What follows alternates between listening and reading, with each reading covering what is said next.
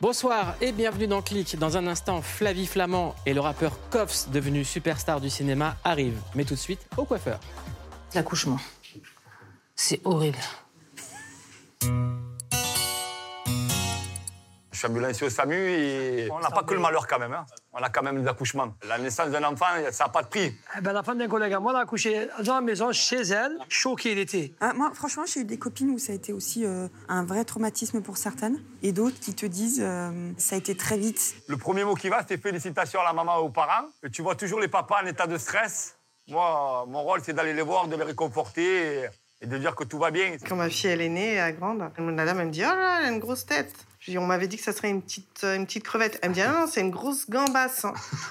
et euh, en fait moi la, la sage-femme elle met mon test sur le ventre et elle a, Elle a elle a fait descendre le, le bébé. Ouais. Mon premier, ils m'ont déclenché euh, au bout du cinquième jour. Soit ils t'injectent un produit, soit ils te mettent un petit tampon en fait, qui, va, euh, qui va ouvrir ton col. Et en fait, je trouve qu'on n'est pas trop informé sur ce genre de, de procédure. euh, C'est quoi, ni ton médecin, ni ta sage-femme, elle t'en parle Bah, elle te le raconte le jour même en fait, mais t'es en panique. tu- Mais la première, elle est arrivée avec 10 jours de retard. Mais c'est assez violent. Parce qu'ils l'ont sorti avec des forceps. Ouais. Tu ils ont un chariot, ils te lèvent les trucs, ça tombe sur la table.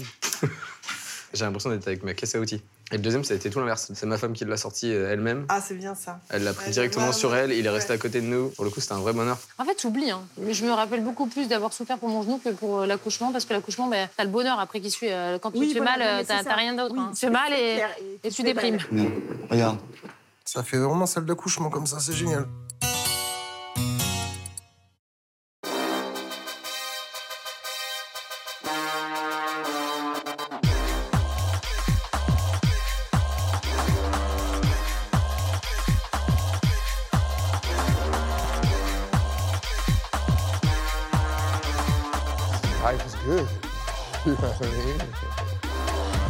Et bienvenue sur le plateau de Click, en clair et en direct sur Canal+, tous les soirs à 19h45. Dans un instant, nous allons recevoir un rappeur marseillais devenu superstar au cinéma, il s'appelle. Koffs. K-O-F-S. Mais tout de suite, Flavie Flamand est dans Click. Si on t'organise, The winner is... La vie, la vie. Ce jour-là, grâce à OK Magazine, une nouvelle vie commençait pour Flavie. Qu'est-ce que t'as envie de faire plus tard? Journaliste. Quitte. Côté animatrice, voici l'allure de la petite dernière, Flavie Flamand, qui va co-présenter Exclusive. Résiste.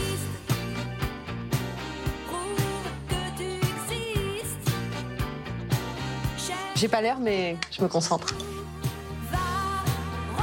Chaque jour entre 15h et 16h, on vous envoie de bonnes ondes. Ça change tout de pouvoir partager une douleur. Ça a libéré ma parole, mais ça a aussi libéré celle des autres. Ce monde n'est pas le tien. Viens, bats-toi, signe et persiste. Et je me souviens de m'être dit, ok, maintenant, tu peux reprendre ta vie, quoi. Donc à un moment donné, c'était la télé ou moi. Pardonnez-moi, mais la question ne s'est pas posée. C'était moi.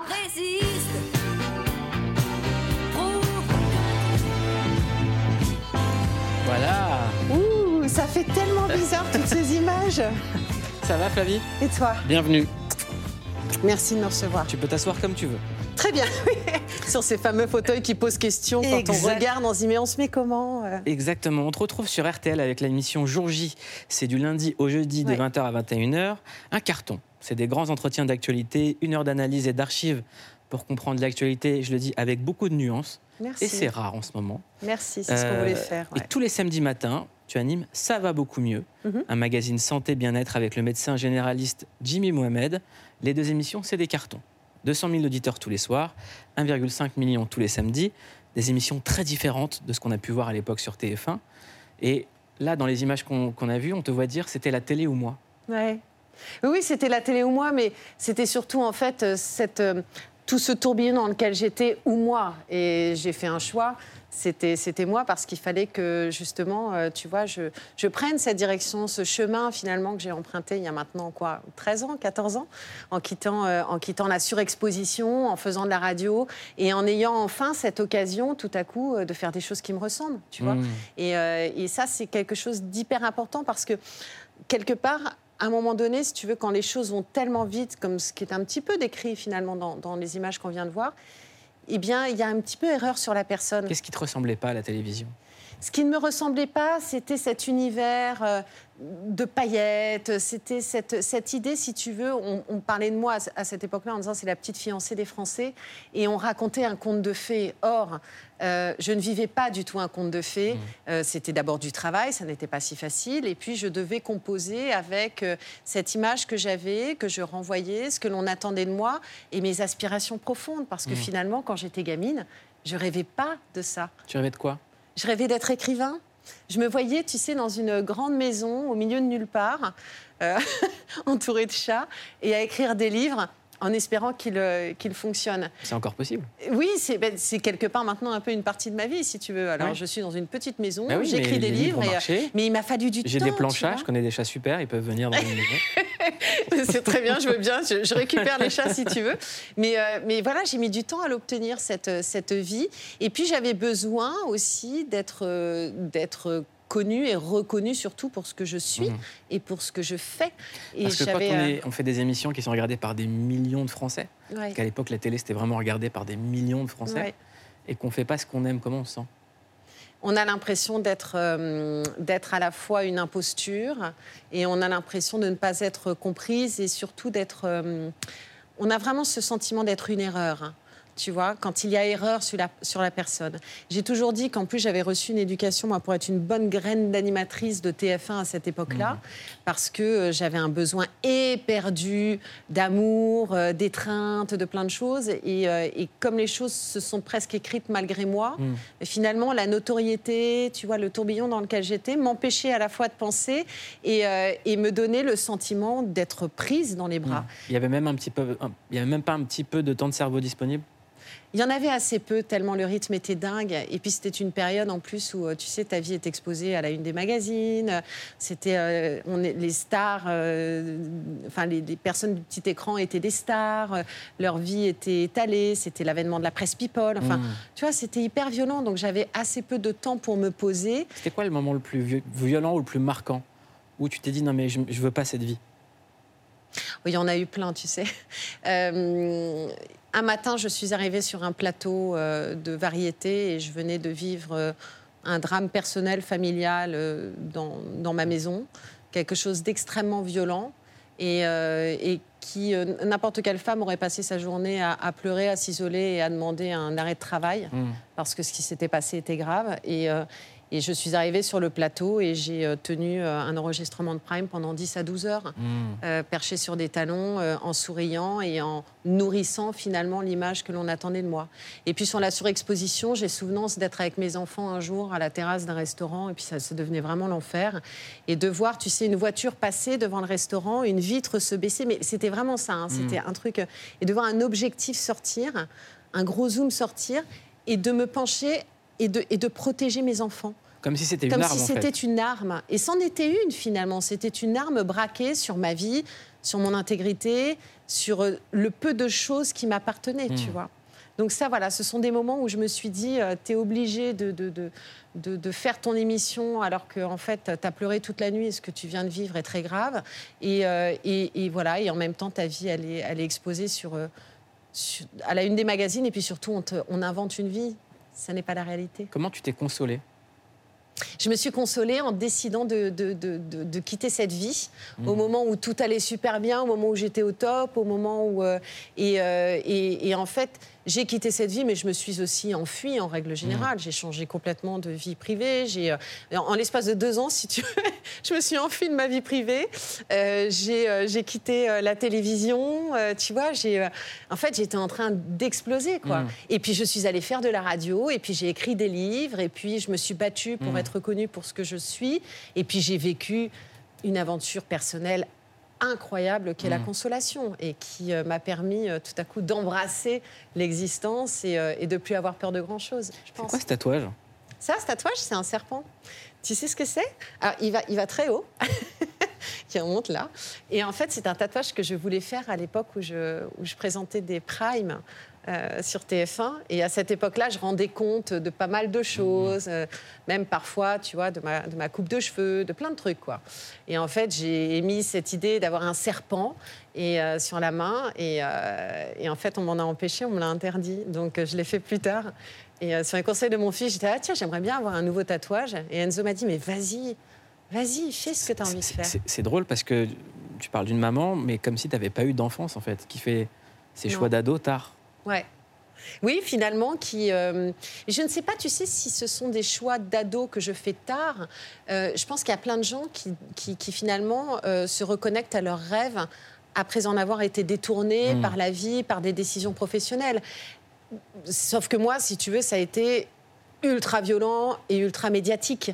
Mais il y a plein de gens qui, à l'âge de, je sais pas, 35-40 ans, se disent, mais... tu vois, je, je sors d'une émission là, que j'ai fait sur, euh, sur l'émigration, l'expatriation. Tu as en fait presque un tiers euh, euh, des Français qui ont envie d'aller vivre à l'étranger et parce qu'ils ont envie de se reconnecter avec leurs envies profondes. Quoi. Je reviens sur cette histoire du paparazzi qui te braque. Ouais. Euh, toi, tu as décidé de braquer les gens qui t'envoyaient de la méchanceté et du fiel sur les réseaux sociaux. Ouais. Et tu as posté ça. J'aimerais qu'on en parle. Est-ce que tu peux me raconter? Ah bah écoute, c'est c'est éloquent. Moi, je vois un cœur. L'image. tu sais pourquoi il y a un cœur? Parce qu'en fait, je voulais poster la. Et un truc la- pour chauffer les, les- les serviettes. Super. non, mais c'est super utile ce truc. Alors, j'étais dans un, dans un hôtel, c'était à la, à la fin de l'année dernière. Et en fait, je sors de, de- de- de ma douche et je vois euh, mon popotin, il y avait une super lumière et tout, et je vois mes fesses et je me dis, waouh, pas mal. Un bon pétard, mais pas mal. quoi. J'étais plutôt contente de, de- de mon cul. Et en fait, j'ai fait la photo, ce que je ne fais jamais, parce que je voulais garder une trace de, mes fesses ce jour-là. Et j'ai failli l'effacer. Et il se trouve que à la faveur de, euh, de, de quelques messages qui ont été euh, euh, diffusés sur les réseaux sociaux, euh, j'ai eu envie d'écrire, parce que maintenant c'est mon mode de fonctionnement, Mm. et j'ai eu envie d'écrire un texte. Et puis il se trouve que j'avais cette photo sur mon téléphone et que je me suis eh bien voilà, je l'ai prise. Et moi j'aime bien ces histoires qui s'écrivent avant, même qu'on s'en rende compte. Nous, Mm. la vie m'a fait prendre cette photo, et cette photo aujourd'hui, elle a quoi 160 000 likes sur Non, Instagram mais la- la- ça aurait- le message aurait pu être euh, parler, à mon, parler à mon cul, votre tête est malade. C'est une façon aussi de, de- de- de le dire comme ça, bien sûr. Mon postérieur vous contemple. Mais c'est surtout, en fait, au-delà de, de- de- de faire fermer leur bouche à des gens qui ne sont pas très bienveillants, c'était surtout, en fait, la réflexion que ça, m'a, que ça a généré chez moi. Je me suis dit, mais euh, c'est dingue, quoi. On, a, on est dans un monde où on prône le body positive, où on, on a des injonctions, si tu veux, dans tous les sens. Quoi. Mais on veut pas regarder les femmes vieillir. Et en fait, on ne veut pas regarder les femmes euh, mûrir Ouais. ou les femmes vieillir. On veut pas, euh, on veut pas regarder les rondeurs et les formes. Et en fait, c'était surtout un message universel en disant, mais juste, ouais, on vieillit, oui, le temps passe. Mais, euh, mais on fait quoi? On Bah. lutte contre ça ou on profite justement On vit, on rit? C'est pour ça que je dis ce sont des, des fesses de joie, des fesses de vie, parce qu'il y a plein de jolies choses dans ces Et fesses. bah, c'est justement la question qu'on s'est posée. Regardez. L'agisme, c'est le mot dont on entend beaucoup parler en ce moment. Il fait référence aux stéréotypes, préjugés et discriminations liés à l'âge et au fait de vieillir. Mais alors pourquoi on en parle autant dernièrement? Eh bien c'est notamment grâce à ça. Post Instagram où l'art de transformer la paire de fesses d'une femme de 49 ans en un véritable mouvement de contestation. Et ça fait du bien. Moi, j'ai bien l'intention de ressembler à, à toutes les femmes du monde qui vont avoir 50 ans bientôt. Car vieillir, c'est compliqué dans notre société, d'autant plus quand on est une femme et d'autant plus à l'écran. À tel point qu'on se retrouve dans des situations totalement absurdes, comme dernièrement avec Melissa Johan Hart, Sabrina l'apprentie sorcière pour les fins connaisseurs, qui se retrouve à jouer une grand-mère à 47 ans. It's ready. Mmm, it smells good. It's perfect, Grandma. Grandma. Did you say grandma? Et comme l'ont fait remarquer certains internautes, 47 ans, c'est aussi l'âge de Cillian Murphy, Ryan Reynolds ou Colin Farrell. Vous avez du mal à les imaginer papy dans des films Eh bien nous aussi. Quel âge as-tu? 7 ans. Car même si les femmes de plus de 50 ans représentent 42% de la population en France, on ne les voit quasiment nulle part, ni à la télévision, ni au cinéma et encore moins sur scène. To age is a sin. You will be criticized. You will be vilified. I think the most controversial thing I have ever done is to stick around. Et avec les années qui passent, il y a donc celles qui optent pour la chirurgie esthétique et qui sont pointées du doigt, celles qui décident de rester naturelles et qui sont aussi pointées du doigt. Leur point commun, c'est très certainement de n'avoir demandé leur avis à personne et de l'avoir eu quand même. Alors il serait peut-être temps de leur lâcher la grappe et de se demander pourquoi au juste on a autant de mal à voir les femmes vieillir. J'adore. Euh, pourquoi est-ce qu'on a autant de mal à voir les femmes vieillir? Euh, bah D'abord parce que je pense qu'elles ont été très longtemps invisibilisées, parce que je pense qu'on vit dans un monde de filtres, dans un monde d'images, euh, dans un monde où tout doit être parfait, alors que je trouve qu'il n'y a rien de plus beau. Et ça, c'est un message à faire passer, parce que tu vois, cette photo de moi, je l'ai diffusée c'est pas simplement pour l'agisme ou les haters, enfin, mais c'est pour m'adresser aussi à des plus jeunes en disant mais en fait, euh, si déjà tu te filtres à 15 ans pour, Mhm. euh, pour essayer de, de correspondre à ce que l'on attend de toi, tu vas être malheureuse, ma chérie, parce Mhm. que le temps passe et moi, je ne me suis jamais sentie aussi bien dans ma vie, aussi, euh, aussi belle et, et aussi heureuse. Et ça n'a rien à voir avec la circonférence de mon postérieur, tu vois. Et qui va très bien d'ailleurs aussi. Non mais pardon, Bah oui, je te coupe la parole. Non hein, mais parce que non mais au-delà de ça, oui. Mais ce que je veux te dire, c'est que euh, mais une femme qui a des formes, c'est aussi une femme qui appelle à la sensualité. C'est aussi une femme qui peut avoir une super vie. J'ai jamais été aussi euh, aussi heureuse et épanouie qu'aujourd'hui, quoi. Tu Mais vois ça se voit? Ouais. Non non mais. Elle est dans le kiff, elle arrivait, elle rigolait et tout ça. Ouais, ouais, ouais, ouais, c'est vrai, je suis là, je fais la vie. J'aimerais qu'on écoute Sophie d'avant et que tu réagisses. Ouais. J'ai regardé beaucoup euh, d'entretiens avec vous et souvent, j'ai vu un véritable sexisme. Vous êtes l'exemple parfait qu'on peut continuer sa carrière en étant une femme et qu'on n'est pas quelqu'un qui doit disparaître euh, euh, après, après 50 ans. Comment vous avez tenu face à ça?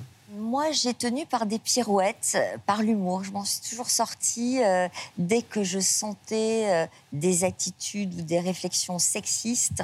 je m'en sortais en devenant la bonne copine. J'ai jamais cherché à me battre sur l'égalité des égaux, mais je m'en sortais par des pirouettes. Mais c'est vrai que je suis, j'ai un peu l'impression d'avoir essuyé euh, quelques plâtres et d'avoir euh, ouvert des voies euh, de la même manière que d'autres d'autres grandes journalistes l'ont fait avant moi. Alors, je- je comprends tout ce que. Mais je pense qu'on a tous et toutes nos, nos- parcours. Euh, moi, je n'ai pas été confrontée au sexisme véritablement, euh, même si j'ai été hyper sexualisée. euh, tu vois, le, le- le temps de TF1, moi j'ai souvenance qu'on choisissait mes fringues et si on pouvait prendre des fringues qui étaient un peu sexy, euh, c'était quand même mieux.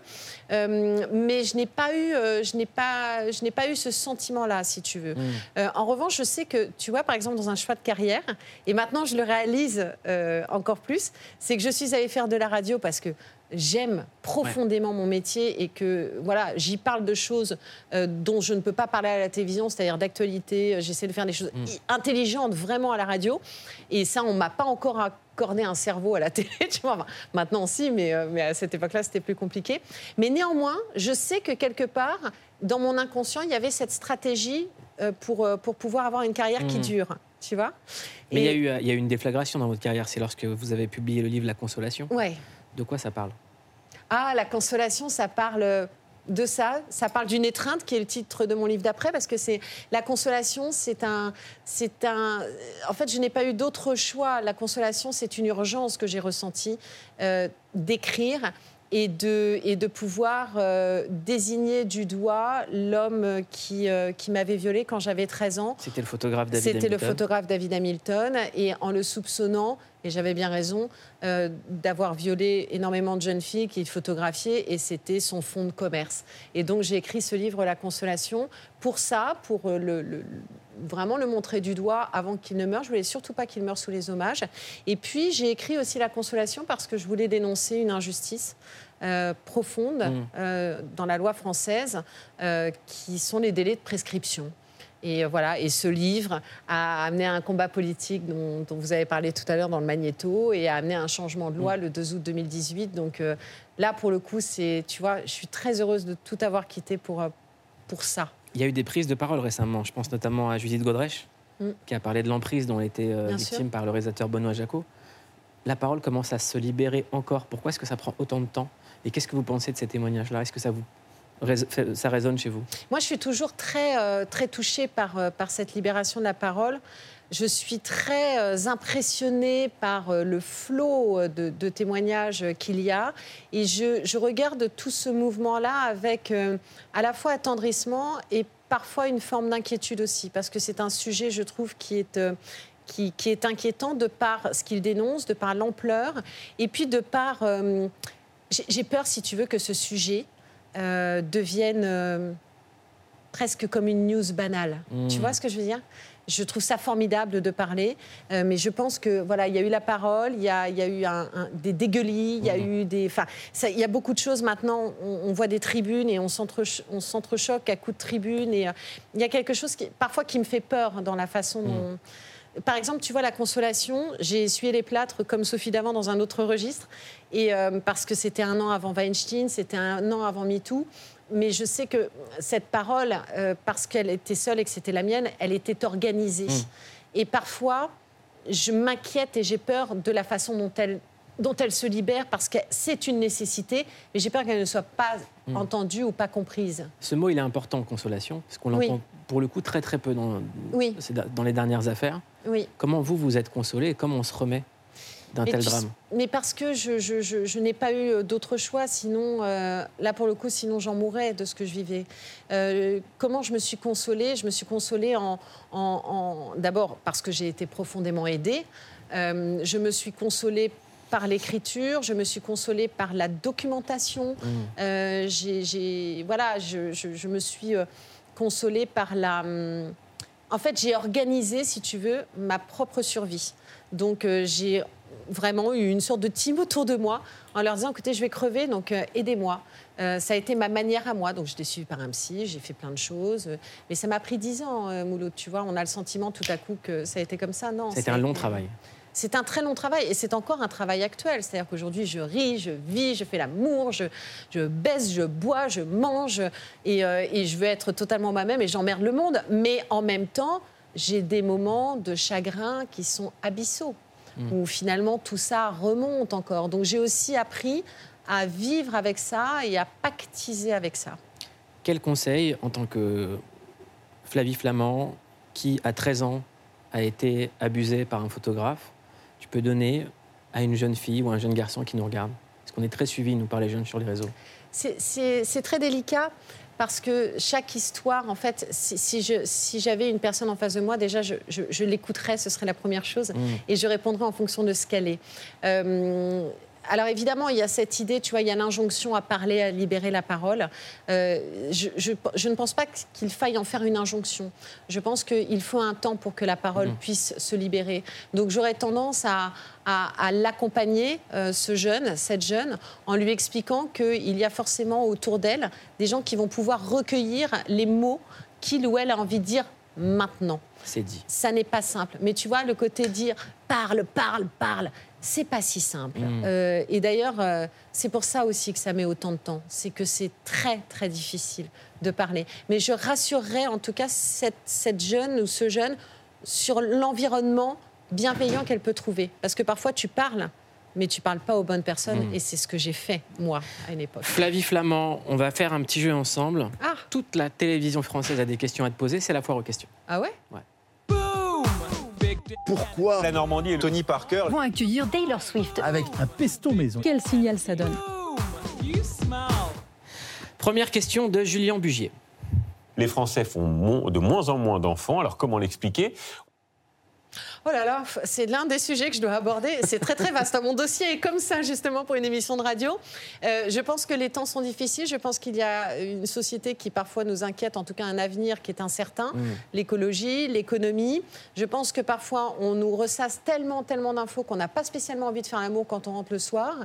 Et je pense qu'il y a euh, aujourd'hui dans la, dans la volonté d'être parent euh, une pensée responsable Mm. À côté d'une pensée qui, euh, moi quand j'ai eu envie de faire des enfants, c'est j'ai envie de faire des enfants quoi. Voilà, c'était un truc, euh, tu vois, viscéral. Je pense que à l'émotion euh, vient s'ajouter aujourd'hui la réflexion. Question de Faustine Bollard. Sur une échelle de 1 à 10, vous vous aimez comment? Euh, écoute, je, aujourd'hui, euh, je m'aime à 8. Voilà. Très bien. Parfois, je monte à 9, tu vois. Parfois, je me surkiffe à 10. Euh, parfois, je descends, mais je fais en sorte de me kiffer, quoi. Question de Bruce Toussaint. Notre espérance de vie continue d'augmenter. Pour la première fois, celle des hommes atteint les 80 ans. Nous, les femmes, vivons toujours plus longtemps. On s'est demandé pourquoi, comment expliquer cet avantage. C'était pas Il beau a changé. Bruce, hein. Ouais, il a changé. bah oui, mais c'est fait comme c'est. Eh ouais, il a changé, Bruce. Mais ça lui va bien, le Alors pourquoi les femmes euh, vivent plus, euh, plus longtemps? Écoute, je ne sais pas. Est-ce qu'il y a cette idée de la conservation, tu sais, parfois un peu euh, euh, de, de, de- je sais pas, de l'espèce, euh, de faire gaffe et tout? J'en ai aucune idée. Moi, ça me va bien, quoi. Enfin, tu vois, bah, plus longtemps que les mecs, je m'en fous, mais le plus longtemps possible, quoi, parce que j'ai du temps à rattraper. Flavie Flamand, je vais te présenter une superstar. Ouais. Il s'appelle Koffs. Il paraît, je, suis hyper contente. un des plus gros rappeurs Je marseillais et c'est en train de devenir une superstar au cinéma. Et c'est la tête à clic de Pauline Clavière.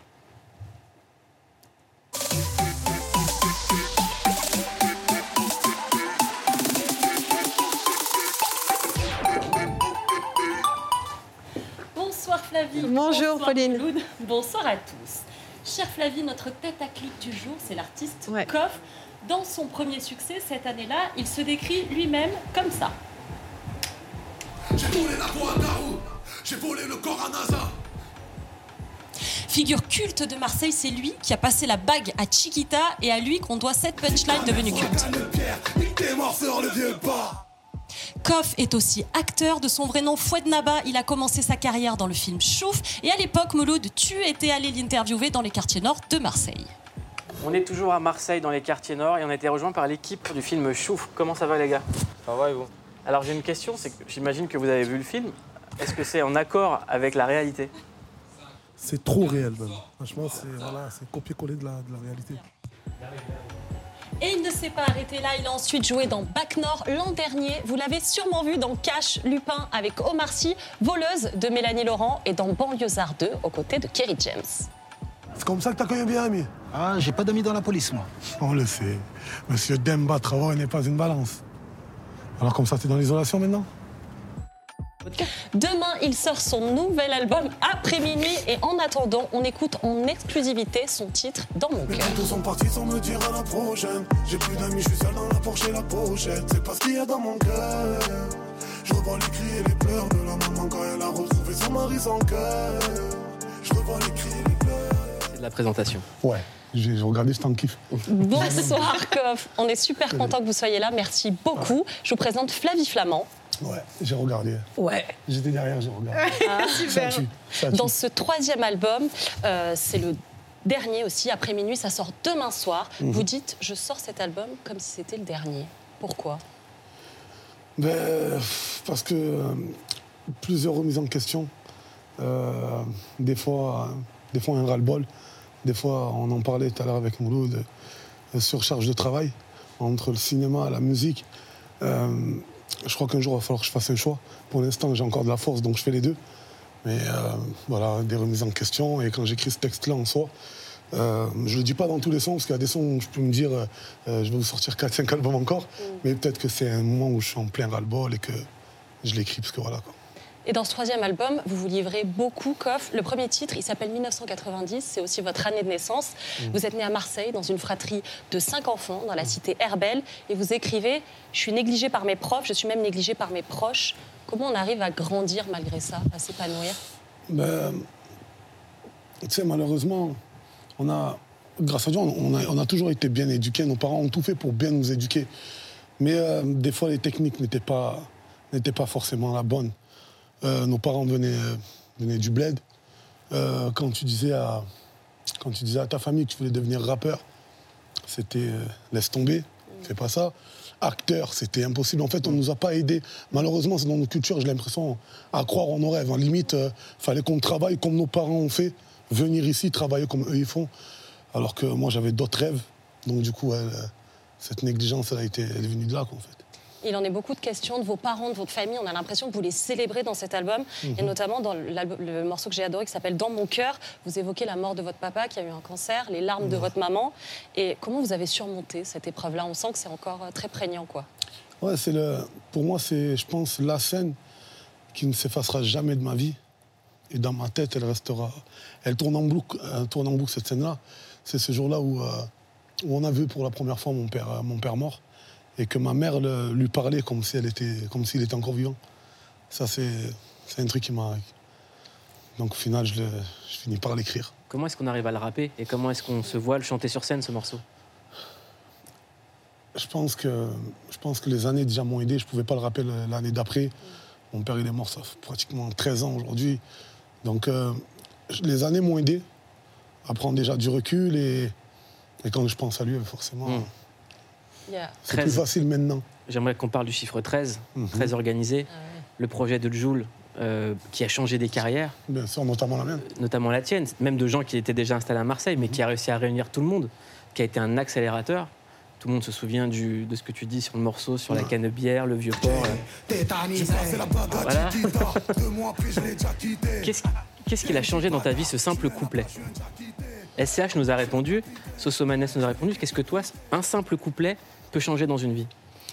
Ouais, moi, ça m'a, ça m'a changé. Ça m'a.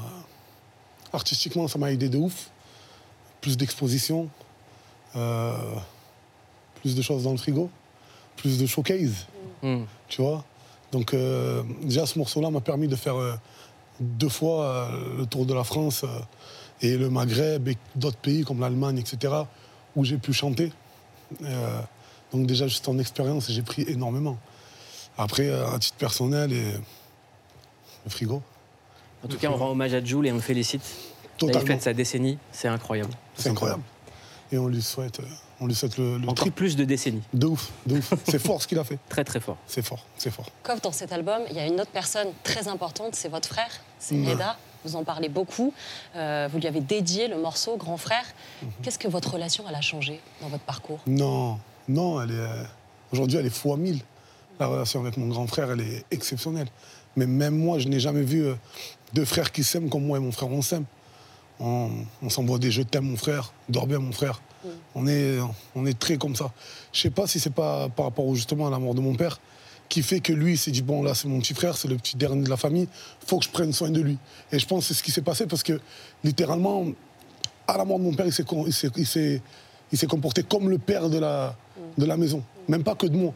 Ça veut dire qu'on a même des grands frères euh, qui j'a- j'accorde tout mon respect, qui je donne tout mon respect, pardon. Et lui, là, mon frère, qui est pratiquement mon jumeau, on a un, un an d'écart, c'est lui qui a pris le rôle du, du papa dans toute la maison. Vous avez aussi fait un autre son, c'est celui-ci, avec Ahmed Silla, c'est Classico. Et justement, Ahmed, il avait une question pour vous, Kof. Ok, c'est cool. Kovs, mon frérot, j'espère que tu vas bien depuis le Classico. Ça fait longtemps qu'on ne s'est pas parlé. Euh, mon ref, c'est très simple. On a fait un featuring ensemble. Euh, pourquoi il n'y en a pas eu un deuxième? Pourquoi il n'y en a pas eu un troisième? C'est c'est- c'est quoi? Dis-moi, il y, y a un problème entre nous? Sinon, ça part en clash, frère. Je t'embrasse, prends bien soin de toi, mon ref. Alors, Ah, sacré. pourquoi il n'y en a pas eu d'autres? Ah, parce qu'il est nul au rap, c'est tout. hein. Ah, il est bidon, il est bidon, je peux rien dire. Non, il est top maintenant, parce qu'on En a tout pas cas, eu on le espère, time. on espère qu'il y aura des films. C'est quoi les projets au On a cinéma? pas- Bah écoute, euh, Parce que là, on a parlé de rap, mais On la en a vérité, c'est beaucoup. que c'est en train de devenir une superstar du cinéma et on est c'est très fiers. gentil, franchement, c'est gentil. euh, Mouloud. Bah écoute, euh, cette année, on a, on a Mercato qui sort sur, euh, sur TF1 avec euh, euh, Manon Azem, Ilias Kadri et, et Arnaud Ducré, euh, avec qui je, je me suis régalé. C'était, euh, ça a été pratiquement six mois de tournage euh, de folie, on a rigolé. Et franchement, pour moi, jusqu'à maintenant, c'est un de mes meilleurs souvenirs en tournage. Il y a une autre série qui, va, qui risque de sortir aussi, où j'ai un des rôles principaux aussi. Et euh, il y a pas mal de choses qui vont arriver cette année. Vous allez le voir partout.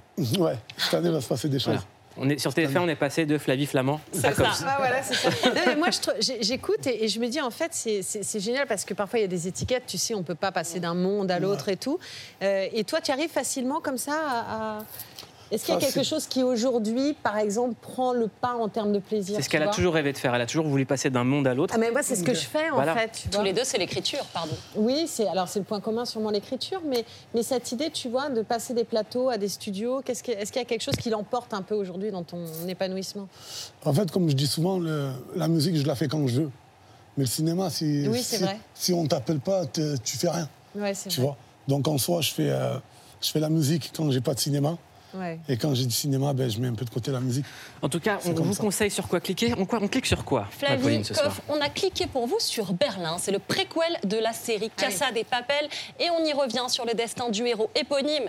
Euh, c'est le frère, vous vous en rappelez, du, du charismatique professeur. Au programme, un braquage XXL dérobé. Les joyaux venus de toute l'Europe depuis un hôtel de luxe parisien, mais toujours avec style et beaucoup, beaucoup, beaucoup de love. Berlin, c'est le préquel de La Casa de Papel et c'est forcément un événement. Sí, soy yo.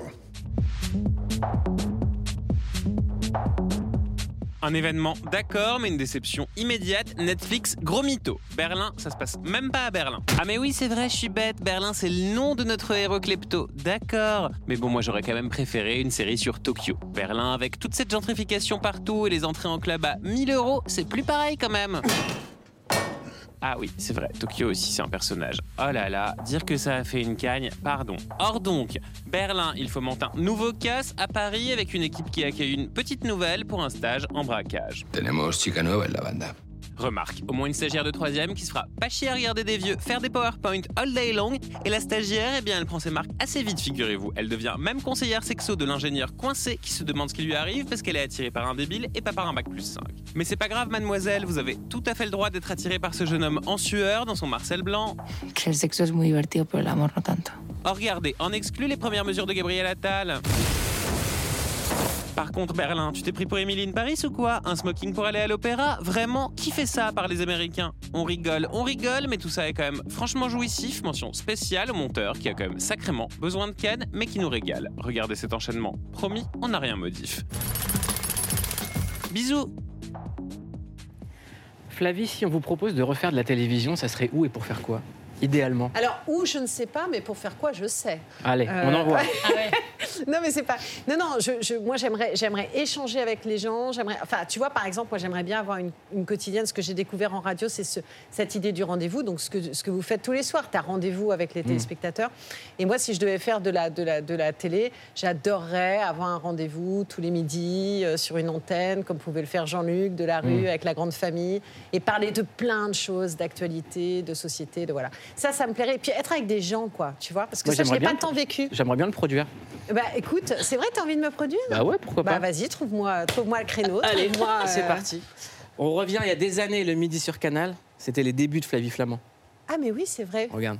On passe à la météo, Flavie Flamand. Ah, c'est drôle.